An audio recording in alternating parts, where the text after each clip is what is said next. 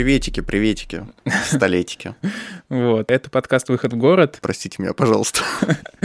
Артем, а, Артему снова 12, и взрослый Семен, это мы, по-прежнему ничего не меняется. А что ты делаешь с 12-летним Артемом, скажи мне, пожалуйста? Мы записываем подкаст «Выход в город» про урбанистику, городское развитие, вот, Моим родителям также говоришь, да? Так, э, Артем, как-то мы неправильно начали с тобой. Не осуждай. Не осуждаю. У тебя какие-то новости, да, ты хочешь мне рассказать? Да, я хочу рассказать новости тебе и дорогим слушателям. Я тут ходил в гости к подкасту о такси от Яндекс.Го. Что говорили? О чем?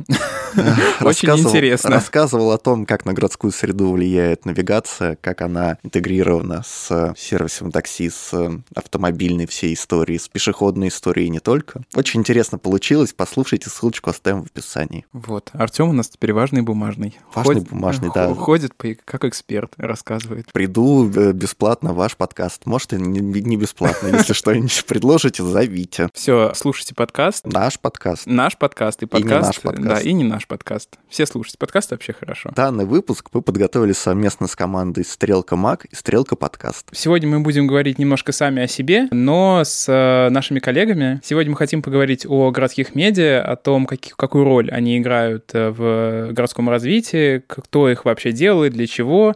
Э, кто и... пишет о городах, кто о них говорит. Да, и зачем. И сегодня у нас в гостях Зоя Алексеева, редактор Стрелка Мак. Так, Зоя, привет. Да, привет, привет. очень приятно. а, ну что, поехали, Артем? Запрягай. Первый сам вопрос. Э, что такое городские медиа? Чем они отличаются от э, обычных медиа? Ну, я бы вообще изначально не стала бы делить городские медиа в какой-то отдельный загон, как будто это что-то для особенных. Ну, то есть э, городские медиа такие же медиа, как все остальные, но просто мы отличаемся особым взглядом на происходящее. Мы ищем свой угол в любых событиях, и этот угол городской.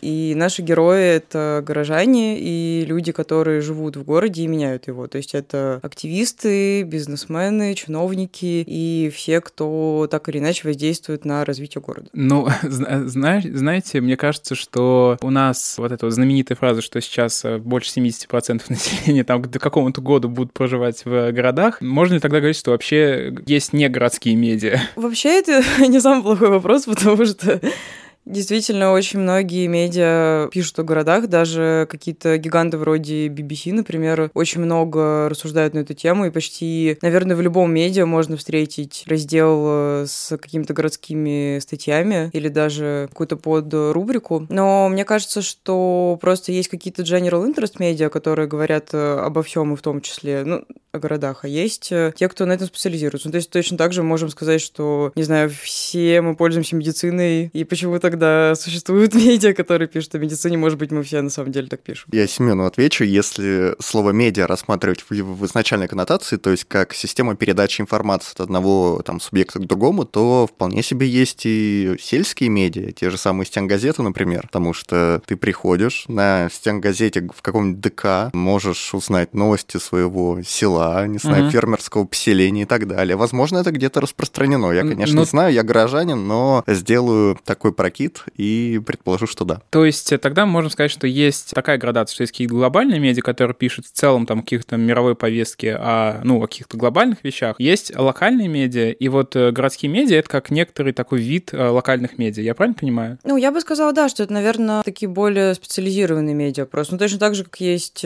журналы об искусстве или медицинские журналы, также есть mm-hmm. городские медиа. Тут мы, на самом деле, очень приближаемся к такой теме, как вообще локальность новостей и у меня такой вопрос. Людей интересуют новости, которые происходят э, в их поселении? Или людей больше интересует все-таки какая-то международная глобальная повестка? То есть что люд- людям ближе душой и интересней? То, что происходит на расстоянии там, вытянутой руки от них, там, в соседнем районе, там, не знаю, на соседней улице? Или э, там ситуация на границе Польши и Белоруссии, например? Ну, людей, безусловно, интересует то, что происходит на соседней улице. Я это могу сказать и просто основываясь на количестве прочтении наших статей, посвященных международным и не международным темам. Я могу сказать, что у нас, например, безумно всегда заходят новости, тексты про РЖД, что радует далеко не всех, я бы сказала. Это, видимо, какая-то боль общероссийская. Да, это какая-то, мне кажется, общая проблема российского народа, но поскольку мы все так или иначе пользуемся прекрасными продуктами РЖД, они интересуют более-менее всех, и все эти новости, они... Но складывается ощущение, что немножко городская повестка теряется за такой общеполитической, общественной и так далее. Потому что э, что у нас, значит, Яндекс выдает в топ-5 новостей? Это значит, это Сирия, Украина, какие-то ну, международные это, крупные это, дела. Это, да. это вопрос Яндекса все-таки, алгоритмов, которые это все отбирают. Ну, в любом случае, ты увидишь больше новостей медиа каких-нибудь небольших регионов или небольших городов, но в целом в таких крупных ты, конечно же, больше увидишь новостей о, там, не знаю, о загранице, условно говоря, а ну, не потому о что городе. это глобальное медиа, а не городское. Потому что ВГТРК — это холдинг все-таки глобальный, ориентирован на глобальную повестку. У него, если бы ВГТРК был ориентирован на городскую повестку, он совсем другой бы писал. В чем вопрос-то?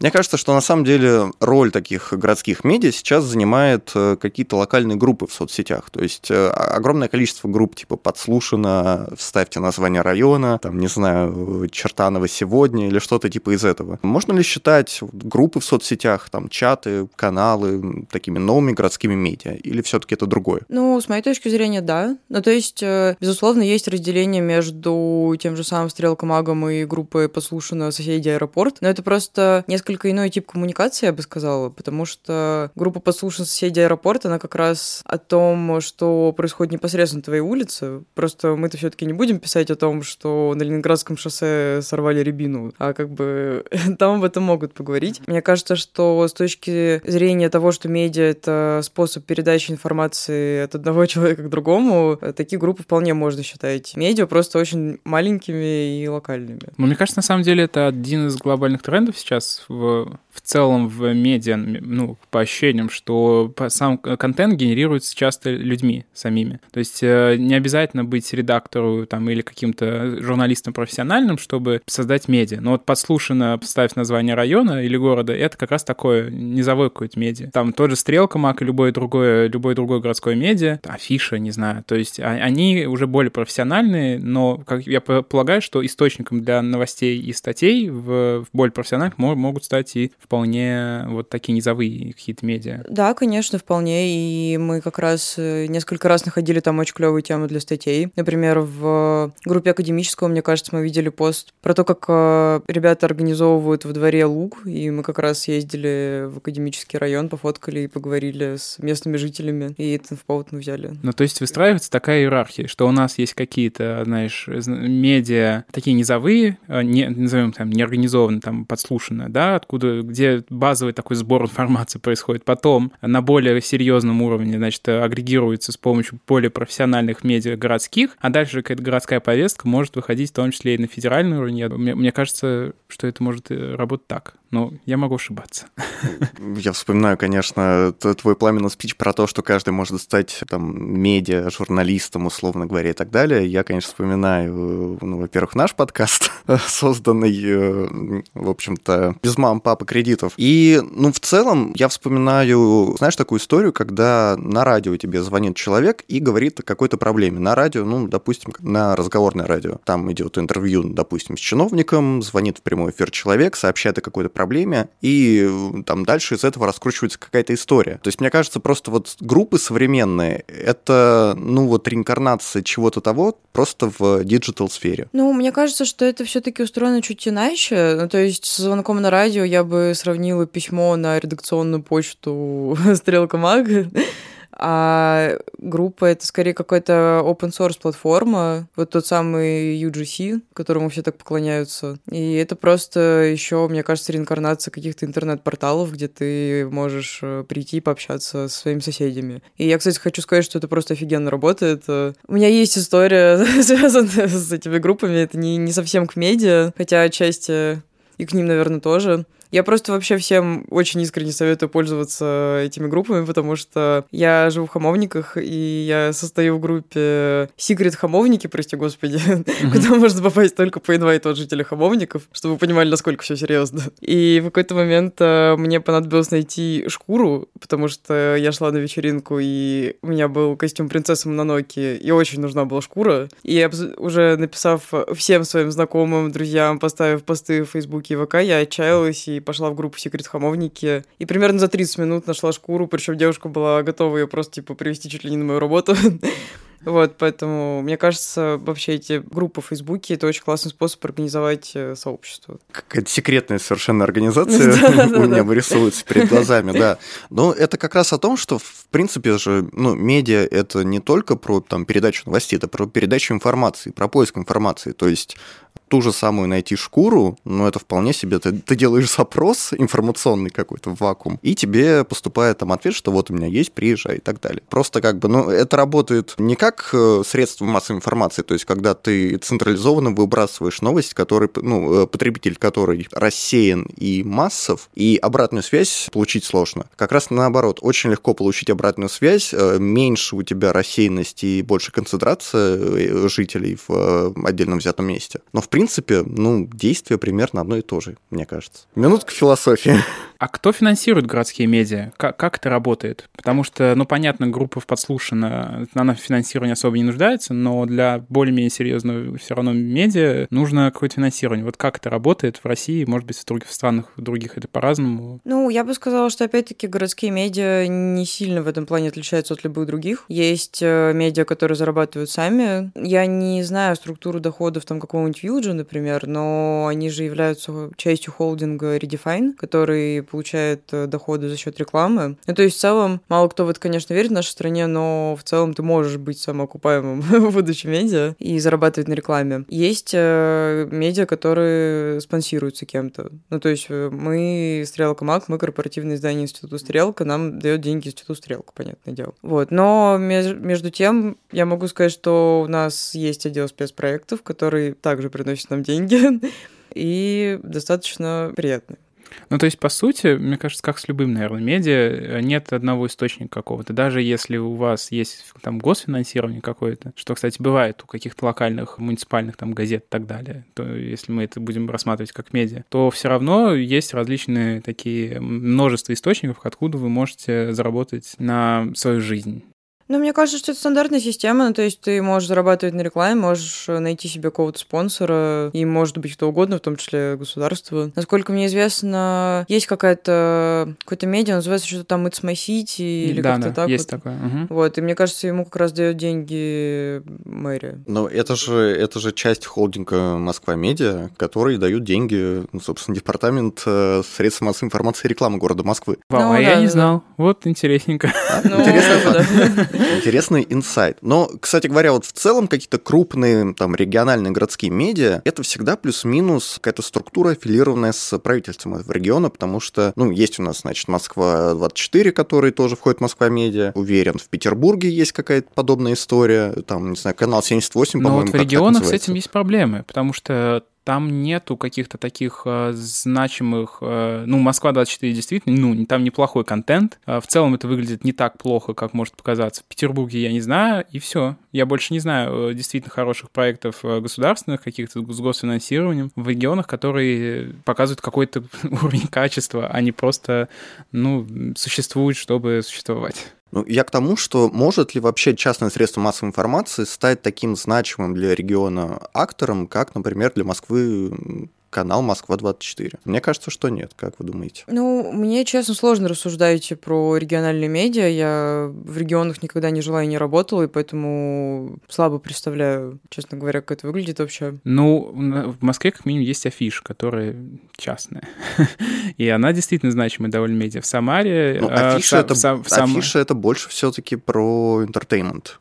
Ну, это городское медиа, все-таки это медиа, которое позиционируется как городской, там про медиа про городской образ жизни. В Самаре, например, очень э, глава нынешней афиши, ой, простите, The Village, она был бывший главред большой деревни из Самары. И с, то есть э, это, и я тебе скажу, что большая деревня действительно значимая медиа, по сути, единственная нормальная медиа на всю Самару, к сожалению, которая умерла вместе с уходом. Да, большая деревня закрылась. Да, вместе. Она, она, да, она закрылась в пандемии, но два года до нее она уже влачила жалкое существование, mm-hmm. потому что главред ушел в Village, и, к сожалению, ну вот два тебе в Москве Village и афиши частные, чем они тебе незначимые. Как интересно, ну, конечно. Ну, меня, конечно, извините, но Стрелка Мака вообще тоже так-то частное издание. Вот. Нам не то, чтобы дают деньги государству. Ну, Понял, то... Семен.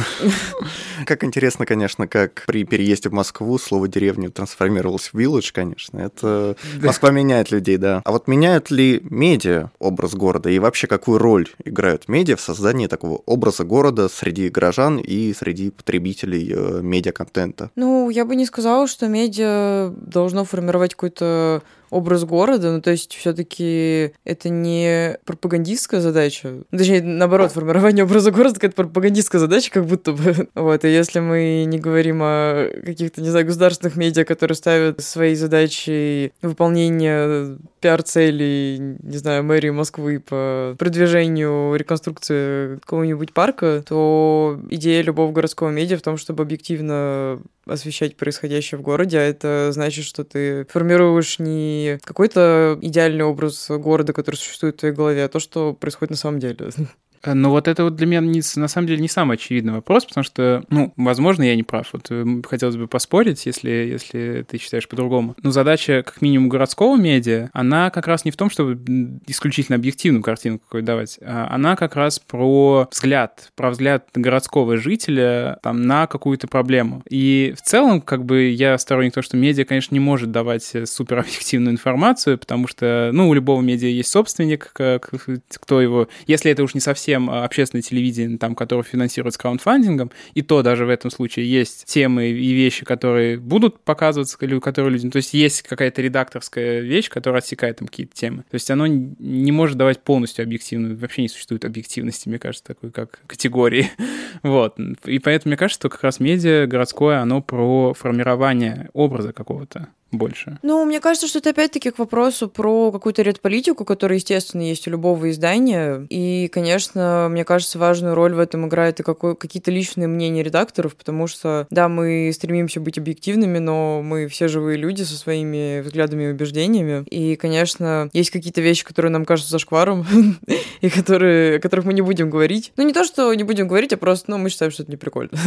вот, я уверена, что у любого другого издания тоже есть какие-то темы, которые их не особо вдохновляют. Но я бы не сказала, что какое-то осознанное формирование образа города. Не знаю, честно говоря, не слишком думала об этом в таком ключе. Это, наверное, лично для меня скорее часть общей э, канвы существования медиа, нежели какое-то осознанное формирование картины. Но при этом, не знаю, мне лично кажется, что вообще идея городского медиа как раз в том, чтобы показывать жизнь, происходящую в этом городе. И, ну, опять-таки, не рисовать какую-то картину, а показывать, э, ну, как будто снимаешь документальное кино, что ли. И отсюда, на самом деле, может и появляться тот самый образ, потому что, ну, города живут, на самом деле, по-разному. Мне просто приходит э, в голову еще из таких городских медиа э, Индия, да, по-моему, называется mm-hmm. он в Казани. Mm-hmm. И, ну, там контент совершенно другой. От, от той же стрелки, от, от афиши абсолютно другой, хотя, по сути, подход тот же самый, но из-за того, что люди живут в другом контексте, совершенно другое ощущение от э, журнала. Ну, это да, это другой город, другие люди и другая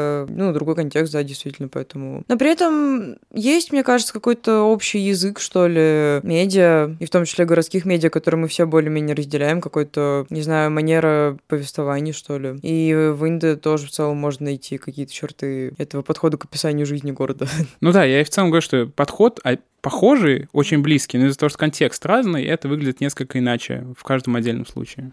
Я думаю, тут зависит от того, кто, собственно, становится в объективе зрения журналиста. Это инфоповод, какое-то событие, либо это житель и история его взаимоотношений с городом. Например, у вот, боюсь сейчас соврать, по-моему, «Москвич Маг», по-моему, а, есть серия репортажей, когда просто интервьюируют там какого-то москвича, известного, неизвестного, не суть важно, и он рассказывает о своих переживаниях, о том, что он чувствует в разных районах, какие любимые районы города и так далее. Угу. Тут э, в центре внимания его истории, его там отношения с Москвой. В более таких классических медиа есть какая-то проблема, точечная застройка, вот все, что мы любим, значит, э, пробки, там, коррумпированные власти и так далее. И уже вокруг этого образуются какие-то другие акторы, активисты, чиновники, девелоперы и так далее.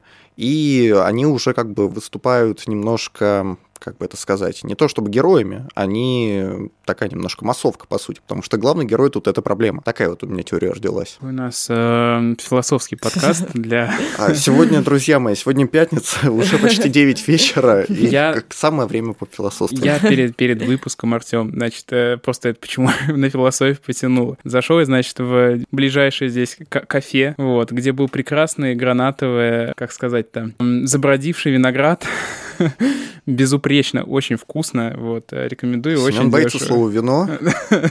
Вот, ну а кто знает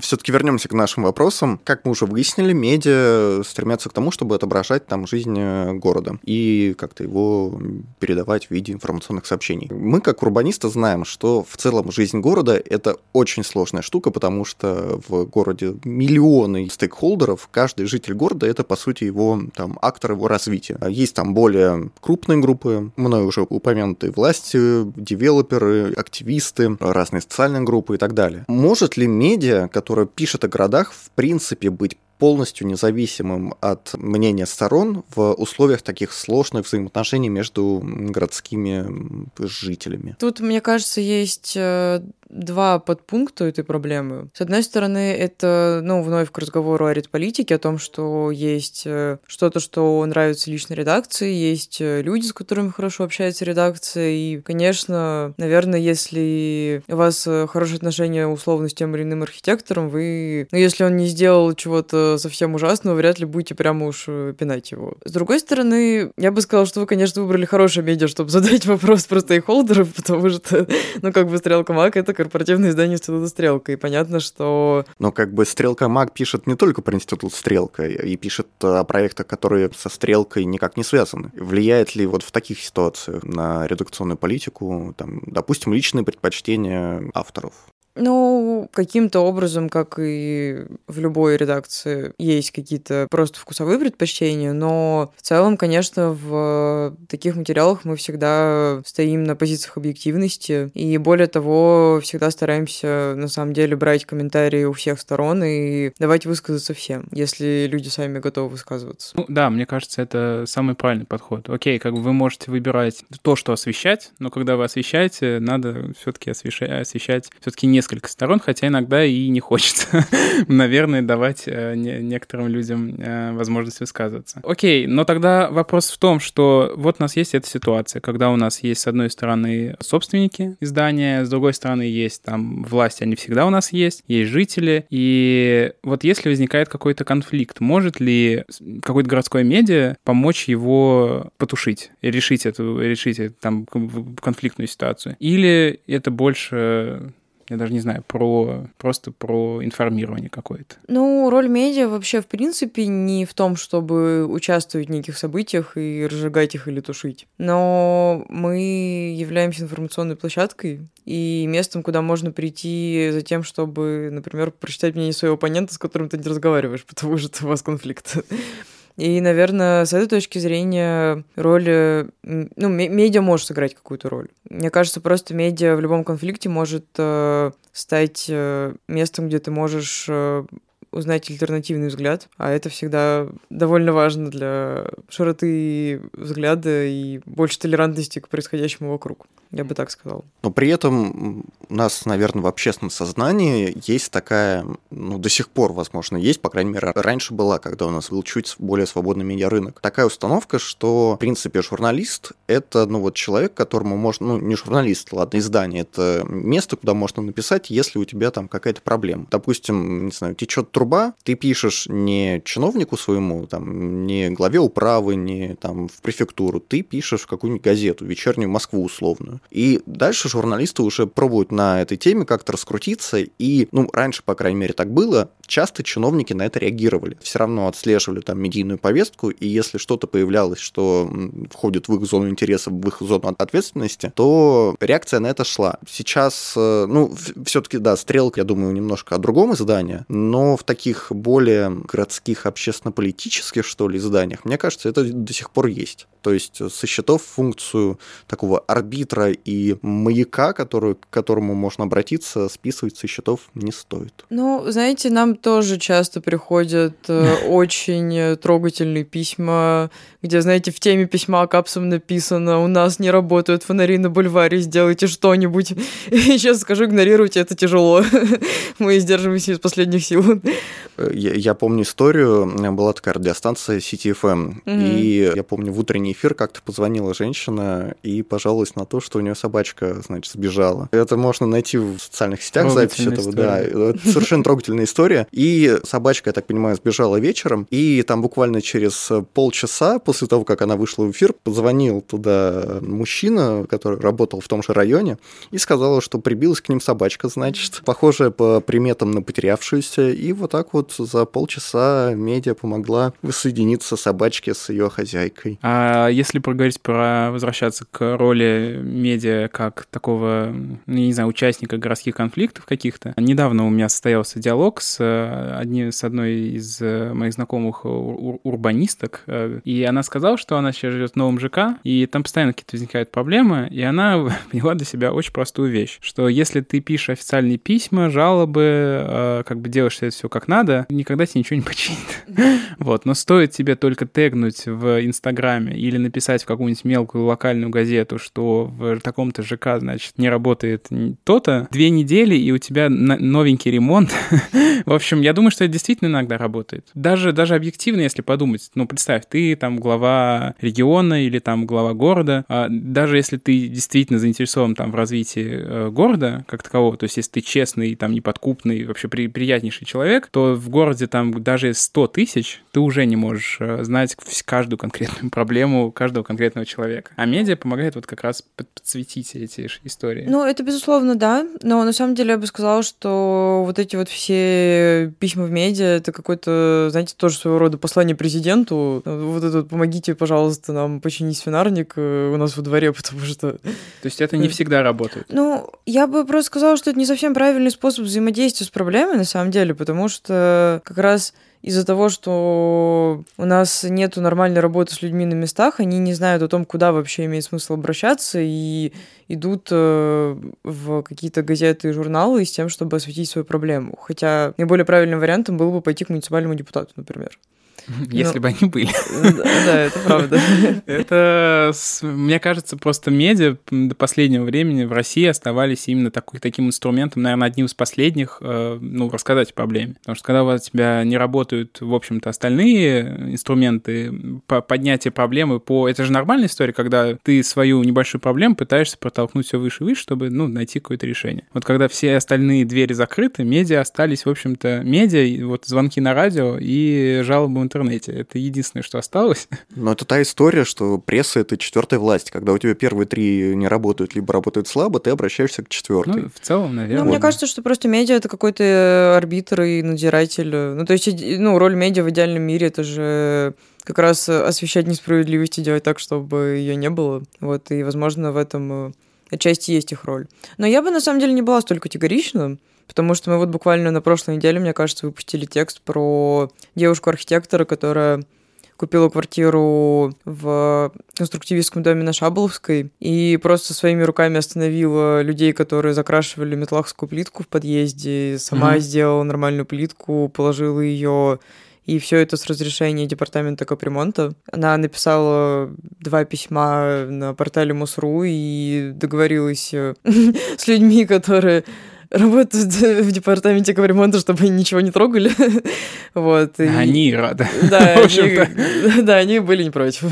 Вот, но я к тому, что если знать свои права, то это в целом может работать. По крайней мере, в Москве это точно угу. не столь безнадежно как могло бы показаться. Но это все-таки особенность региона, потому что у нас есть мост.ру, у нас есть примерно работающие там каналы коммуникации. Да, это правда. Ну, так. даже тот же активный гражданин, который, конечно, наверное, не, сам, не самый эффективный и не самая прозрачная система, но какие-то решения она позволяет э, там выяснять какие-то проблемы. Я знаю еще действительно очень хороший, очень хороший был э, такой инструмент в Москве, назывался Накары. Ну, Накары. Наказы. Накары? Накары. Простите, пожалуйста. Э, Наказы мэра Москвы, вот, э, где жители могли прямо на карте показать, что Мгм. здесь у нас сломана лавочка, почините. И там в течение какого-то времени тебе должны были ответить на эту заявку. Но Мгм. сейчас это портал «Наш город», тот же самый. Да? А, Окей. Супер, все, в Москве все хорошо. Мы при подготовке к выпуску мы немножко разделили городские медиа и урбанистические медиа с такой с легкой руки. Потому что городские медиа, мне кажется, ну, это, как мы уже обсудили, такие Более lifestyle. lifestyle, информационные, вот это вот все. А урбанистические медиа это как раз, ну, это примерно вот как мы, как ваши коллеги из Стрелка подкаст, как вы. Это люди, которые объясняют другим людям, нашим слушателям, зрителям, читателям, как, в принципе, города функционируют и по каким законам живут. Складывается ощущение, что, в принципе, наш э, с вами рынок на русском языке, он, ну, довольно маленький. Например, ну вот, говоря про подкасты, я думаю, у нас сейчас активных подкастов про ура- урбанистику, именно про урбанистику, ну, ну, штуки три, да. Там, не знаю, именно медиа, которые рассказывают о городах, ну вот Стрелка, Маг, Мгм. даже вот сейчас и не вспомню а другие именно, Ну, именно целом, медиа, да. да. Почему такая ситуация сложилась? Почему у нас на русском языке так мало СМИ, которые говорят э, о развитии городов? Потому что, мне кажется, есть огромный запрос на это. Я бы сказала, что вот у меня есть такая теория, что вот вы же сами, я так понимаю, в обычной жизни урбаниста или... Но Да. в, в обычной жизни я Бэтмен. А, Артем. понял. Но смотрите, если уж вы проводите разделение на какие-то лайфстайл городские СМИ и именно урбанистические медиа, которые более профессиональной точки зрения говорят о развитии городов, то тут как раз, мне кажется, секрет слой профессиональный, потому что для того, чтобы говорить о развитии городов с более, ну, может быть, научной точки зрения, ты должен обладать экспертизой. Вот э, вы сами урбанисты, поэтому у вас есть э, какие-то знания в этой области, которые позволяют вам делать подкаст с более экспертной точки зрения. За стрелка магом стоит институт стрелка, ну, то есть это Ну, понятно, да. миллион экспертов. Вот, а за афиши такого не стоит. Поэтому для того, чтобы делать э, серьезное медиа с какими-то глубокими профессиональными материалами на эту тему, нужно просто иметь какой-то бэкграунд соответствующий, который есть у довольно малого количества людей. Вот мне кажется, в этом э, кроется тайна. Отсюда, отсюда и возникает, на самом деле, вот эта ситуация, когда там три подкаста э, есть, и все три, они из Москвы. Потому что, кроме как в Москве и в Санкт-Петербурге, ну, такой школы прям большой сейчас, к сожалению, нет, именно урбанистической, и еще и такой, там градостроительная еще какая-то есть, но градостроительная школа, конечно, не имеет никакого отношения там к современным медиа, потому что, ну, это довольно такой классический, Ну, это ортодоксальный. штука достаточно. Да, вот. Э, И мне кажется, это тоже отчасти проблема, потому Ну что мы, даже я как человек не из Москвы, я уже научился говорить именно в московском контексте, Мгм. московской повестке, и ты постепенно забываешь э, региональную какую-то повестку. Мгм. Хотя региональной повестки много, да, в общем-то, достаточно. И проблем там много, но подсветить ее, э, конечно, становится тяжело, потому что нет людей, которые могут это сделать. Вот я не согласен, что нет, нет людей, потому что у нас в России куча блогеров, которые говорят о том, что, ну, о, о темах, о которых говорим примерно мы. То есть у нас куча э, людей, которые в интернете просто ведут свои телеграм-каналы, ютуб-каналы и там твиттеры даже. И на этих площадках выступают как такие мини, мини-медиа про урбанистику. Можно ли, в принципе, считать блогеров вот заменой вот этого вот провала на рынке урбанистических СМИ? Ну тут опять, если мы говорим про урбанистические именно СМИ, то все блогеры, которые говорят на эту тему, они же не урбанисты, скорее всего. Но вот я, честно, слабо помню, какой бэкграунд у Варламова с точки зрения именно образования. Ну, какой-то архитектурный что-то есть у него какое-то такое. Ну, окей, но как бы большинство людей, которых мы читаем... Ну, кстати, хочу сказать, что на самом деле Твиттер как раз-таки пестрит э, людьми... Экспертами, это мы знаем. Ну, знаете, я вам скажу, что там довольно много урбанистов, транспортников, э, инженеров, э, специалистов по информированию московском транспорте и прочих людей. И, кстати, как раз в Твиттере можно встретить довольно экспертное мнение, как неудивительно. Ну, вот про это я говорю, то есть люди ведут свой Твиттер, там какие-то свои идеи, мысли транслируют, и ну, по сути же, это и есть медиа, только оно сжато для, до размеров там твиттер аккаунта. Ну, это есть как, в этом есть какая-то сублимация, мне кажется, именно урбанистических медиа. Но просто, чтобы делать целый журнал, нормальный, все-таки нужна какая-то более-менее экспертиза в создании контента. То есть э, даже тот же самый подкаст, при том, что это, безусловно, тоже сложный, э, довольно многосторонний продукт э, все-таки сводится к тому, чтобы, ну, уметь нормально разговаривать и более-менее продумывать э, структуру выпуска. А медиа это как бы это целая стратегия, это очень-очень, мне кажется... Ну, это и гораздо затратнее, да. понятно. Ну, да, да, просто мне кажется, на самом деле, вот чем хороша урбанистика сейчас у нас, э, то, и то, что есть, это вот эти огромное количество микроблогов каких-то, там на 500, 1000, 2000 человек, да, да. где, в принципе, от тебя это не требует больших ресурсов, не требует большого там там затрат времени, тебе не надо продумывать э, детально медиаплан на ближайшие там месяц-два, mm-hmm. год, привлекать, э, при, привлекать, э, привлекать экспертов постоянно. Ты можешь просто в каком-то режиме онлайн писать свои мысли и в целом ну, делиться своей профессиональной экспертизой. А, а действительно, если говорить уже о стрелка Мак, ну, в целом о городских медиа, то это действительно более дорогая история, которую такой самостоятельно потянуть уже становится тяжелее. Там бюджеты намного-намного-намного больше. Ну, соответственно, и реклама должна быть соответствующая. И, в общем, это несколько сложнее. Уважаемые рекламодатели, мы открыты к предложениям. Хотел сказать, так Семен завуалировано. Нет, я ничего не хотел. Ну, мне кажется, можем подходить э, к концу. Тема-то большая, мы, естественно, охватили только самый маленький кусочек. В конце обычно мы даем небольшие советы, как работать там с той или иной темой. Вот э, что можно, какие советы можно дать местным жителям, активистам по тому, как, э, может быть, организовать свое городское медиа, надо ли это делать, кому пойти и вообще как взаимодействовать вот с городским медиа, там, местным жителям, чтобы это было максимально эффективно для всех. Ну, я бы сказала, что организовать... Не знаю, насколько нужно именно медиа, как э, нечто, что нужно прям пилить, э, делать для него контент, э, вкладываться в это. Но, конечно, однозначно своя группа, мне кажется, всегда будет полезна, свое подслушано, там, начиная с домового чата и заканчивая какой-то нормальной группой в Фейсбуке. И если в какой-то момент обнаружится достаточное количество людей, которым прикольно об этом писать и говорить, то да, конечно, всегда можно сделать медиа, мне кажется, вообще, чем больше медиа, тем лучше. Это, ну, свобода слова, в конце концов, это классно. А если говорить о том, как взаимодействовать с медиа-активистом, то у меня, наверное, два каких-то ключевых поинта. Во-первых, не бояться, потому что мы, например, внимательно читаем все письма, которые к нам приходят, и на самом деле многие темы берем как раз из обращений людей, которые пишут нам на почту, поэтому это, ну, менее недоступно, чем, может быть, кому-то кажется. Вот, а во-вторых, просто уважать друг друга, потому что я понимаю, понимаю, что многие активисты, правда, горят своими проектами очень переживают, как они будут написаны, как это будет освещено. Но периодически с нами разговаривают довольно грубом тоне из-за того, что мы там что-то, по мнению ребят, написали не так, и это, ну, тоже не очень приятно.